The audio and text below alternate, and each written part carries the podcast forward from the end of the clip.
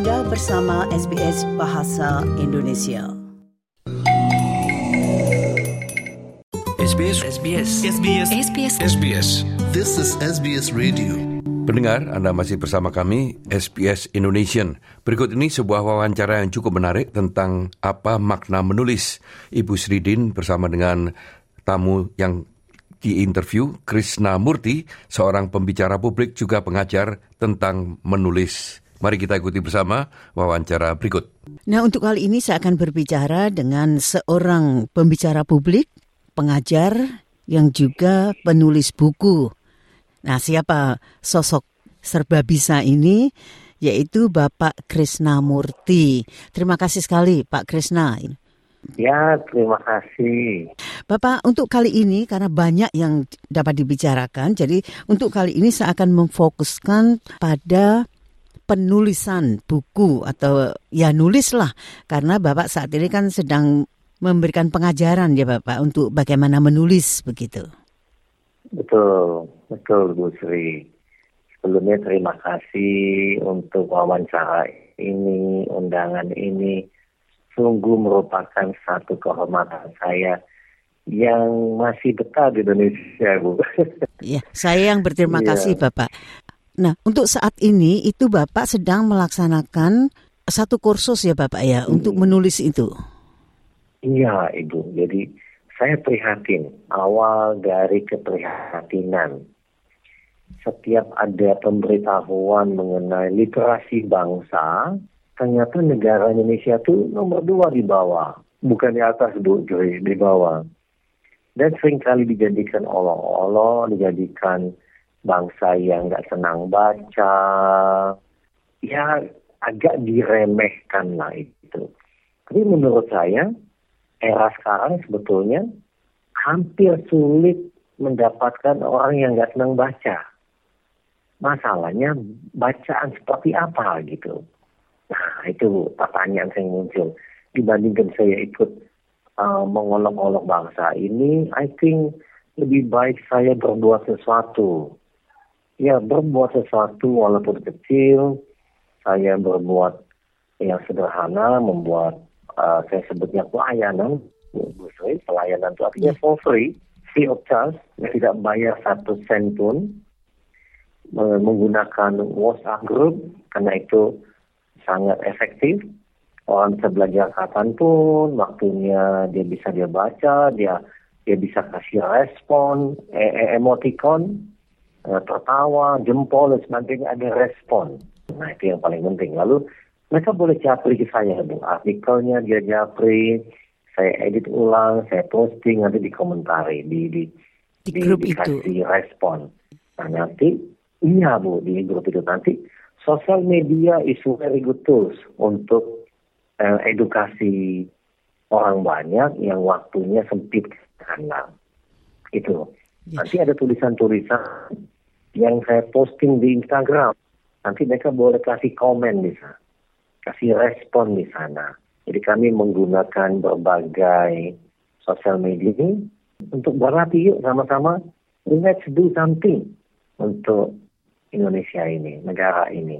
Nah itu idenya Bu. Ya. Jadi Bapak biasanya kan orang satu persatu. Iya. Ya. Biasanya Ya, orang kan akan lebih cenderung kepada ayo kita tingkatkan minat baca. Tapi Bapak justru memilih untuk ayo kita kembangkan potensi menulis. Mengapa Bapak? Yes. Jadi kalau dia nggak senang baca, dia akan malas nulis. Kalau dia mulai berlatih nulis, mau tidak mau sekali lagi, mau tidak mau dia akan membaca, Bu. Itu itu ininya, Bu. Jadi yuk kita latihan menulis, yuk kita belajar menulis minimal untuk teknik menyampaikan perasaanmu di sosial media misalnya. Teknik untuk kamu menjual sesuatu dengan baik, dengan benar, dengan bijak. Nah, hal-hal sederhana ini yang saya bagikan dulu. Dan tidak sangka, Bu, 700 orang lebih ada di WA group itu, Bu. 700 orang Wow. lebih. Saya tutup karena Terlalu ke- banyak, ya. keterbatasan waktu saya. Jadi, misalnya satu cerita yang kami posting hari ini dari seorang member yang dia kirim ke saya dulu, lalu saya edit. Misalnya, dia baru punya anak, di umurnya 40, dia dapat anak satu lagi. Pekerjaan istriku adalah pekerjaanku misalnya. Itu simpel sekali ceritanya. Nah, dia membagikan bahwa tidak ada pekerjaan seorang wanita berbeda dengan pria. Tidak, dia mau menyampaikan pesan itu. Saya olah sedikit. Nah, olahan ini memberikan inspirasi buat orang banyak. Tidak loh, yang dibeda-bedakan karena pekerjaan seorang istri adalah pekerjaan seorang suami. Nah, misalnya anak. Dan ternyata yang memberikan respon positif ada ada 100 orang lebih. Wow. Oh iya, oh iya. Nah, idenya adalah inspire to grow. Inspire to grow. Nah, dengan postingan tadi, menaikkan minat baca itu, saya otomatis tuh. Nah, itu misalnya idenya, Bu. Jadi ini dibalik ya Bapak ibaratnya dari biasanya itu. Biasanya orang menaikkan minat baca dulu baru mereka yang suka baru orek-orek ibaratnya kan begitu. Nah Bapak jadi sebenarnya di mana tuh ini Bapak letak kekuatan dari storytelling atau uh, bercerita itu ibaratnya?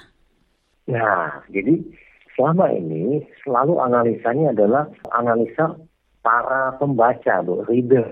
Oh, mereka punya kategori, punya standar, punya ah, macam-macam. Kita tidak tidak banyak, maaf tidak banyak orang memikirkan seperti apa sih cara baca non-reader ini. Apa sih yang mereka butuhkan? Cara mereka itu seperti apa sih? Apakah mereka senang komik? Apakah mereka senang ada gambar? Di Amerika sudah diteliti, ada namanya grafik novel ada grafiknya, ada gambarnya. Kelompok milenial ini tidak pernah dianalisa karena mereka korban teknologi, mereka bukan korban buku. Artinya para penjual buku tidak tidak fight buat mereka mengenalkan buku ini dari sekolah, membiasakan minat baca. Orang tuanya pun tidak mencontohkan minat baca. Nah, katakan milenial ini. Jadi setelah kami menganalisa, seharusnya kita mempelajari cara baca mereka, gaya baca mereka. Yuk, kita menulis gaya mereka, bukan gaya penulis yang kelompok reader. Ini loh anak-anak muda yang senang baca tapi gaya dia. Sehingga kami membuat metode bu, menuliskan gaya mereka singkat, tidak bertele-tele, kadang-kadang boleh lucu, sangat kontekstual gaya gaya mereka ini.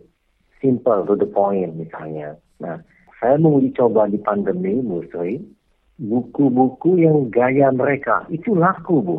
Laku sekali. Jadi ada bukti dulu, setelah ada bukti, survei ini berdampak, jumlahnya meningkat, Nah, di situlah memang perlu effort kami meneliti segala macam. Saya sendiri belajar menulis ini, Bu, 15 tahun, Bu. Ya, itu yang Dan saya... salah satu buku saya judul Meditasi di Sydney, Bu. Meditasi di Sydney.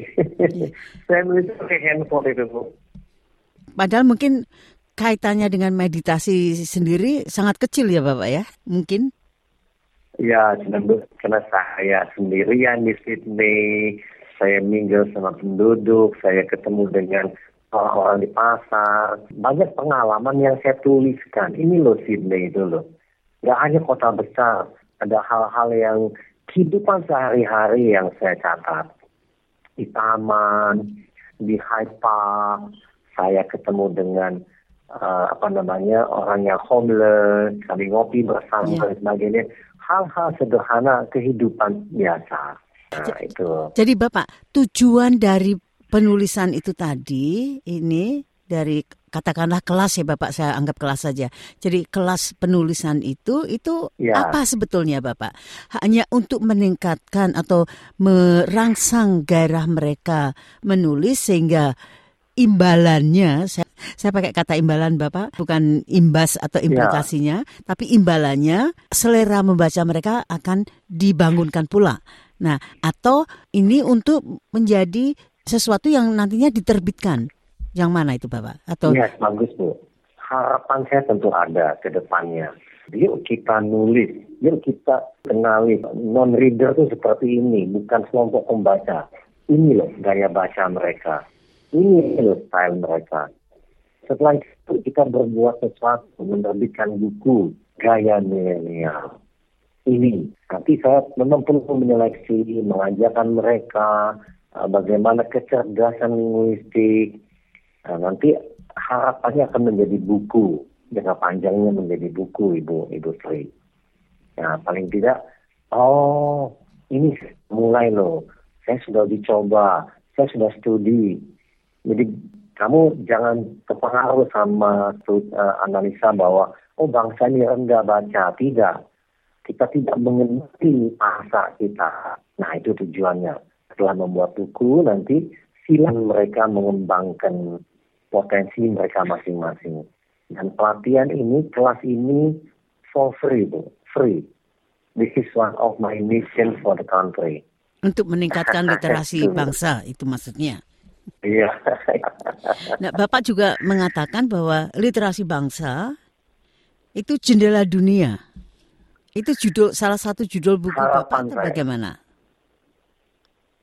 Bukan, itu setiap kali saya diwawancarai radio, TVRI, TV atau stasiun radio, saya selalu menceritakan misi ini.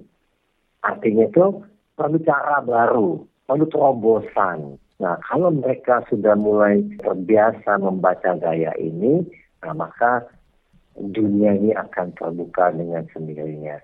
Ya, ini kan cita-citanya, Bu. cita-citanya. Saya mengamini, Bapak. Kalau sesuatu yang positif Amin. itu perlu mendapatkan dukungan. Nah, kembali ke apa pengajaran ya. bagaimana cara menulis atau bimbingan Bapak bagi orang-orang yang ingin menulis.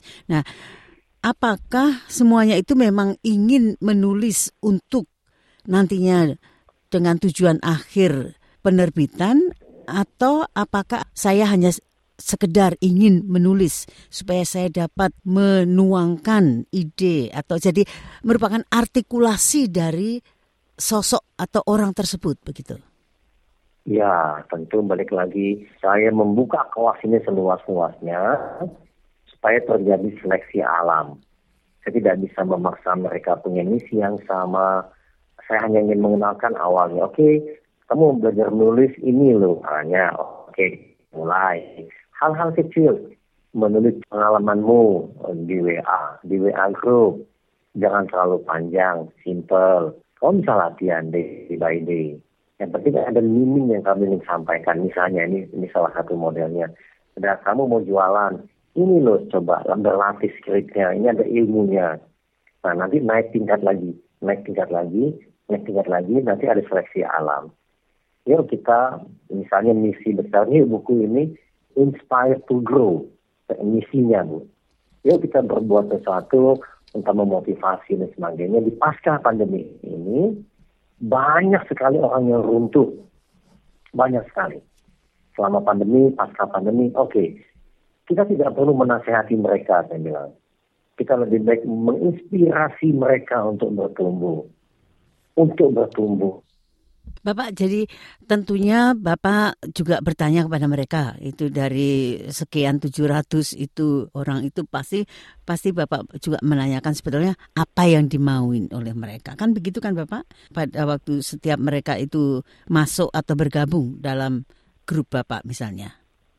Iya, jadi saya bilang oke, okay, ini tujuan besarnya yang mau bergabung silahkan. Nah, saya akan berikan yang ilmu yang terbaik yang saya miliki. Saya pernah sekolah di Sydney, saya pernah belajar di Melbourne, saya pernah uh, ke Amerika, belajar macam-macam saya studi ke Inggris, ke mana-mana. Oke, okay, yang saya miliki akan saya bagikan yang terbaik. Yang saya miliki. Saya hanya bisa memberikan ilmu ini. Ini loh misinya. Ya kita, kita latihan untuk yang simple aja. Buku motivasi dan simple. Apa temanya? Apa ininya? Inspire to grow misalnya. Apa ceritanya? Kejadian kamu yang kamu alami nyata. Begitu Bu. Jadi cita-cita memang besar tapi oke okay lah pelan-pelan iya. lahan, ya. lahan, lahan, lahan. Saya sabar menunggunya.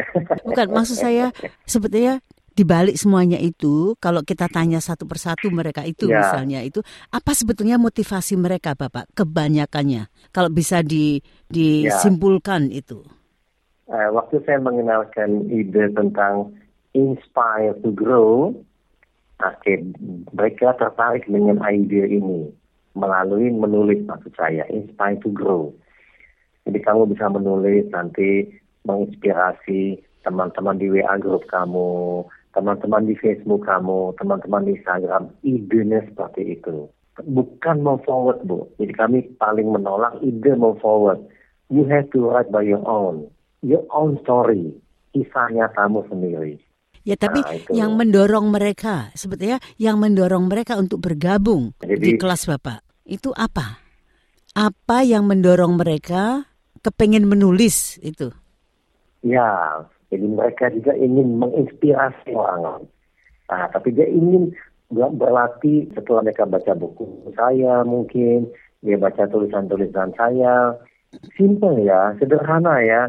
Aku mau belajar metode ini, cara ini. Nah, saya sebutnya intuitive writing, metode ini. Saya pernah menulis itu satu buku mengenai gaya ini yang nyata anak-anak muda lebih suka lebih mudah, lebih senang gitu Bu. Dan sangat simpel gayanya, caranya.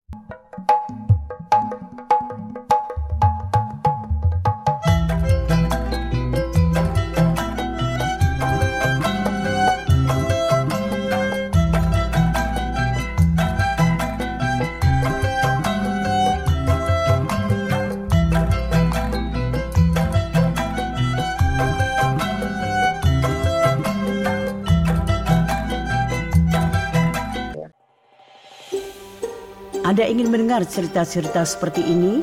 Dengarkan di Apple Podcast, Google Podcast, Spotify, atau di mana pun Anda mendapatkan podcast Anda.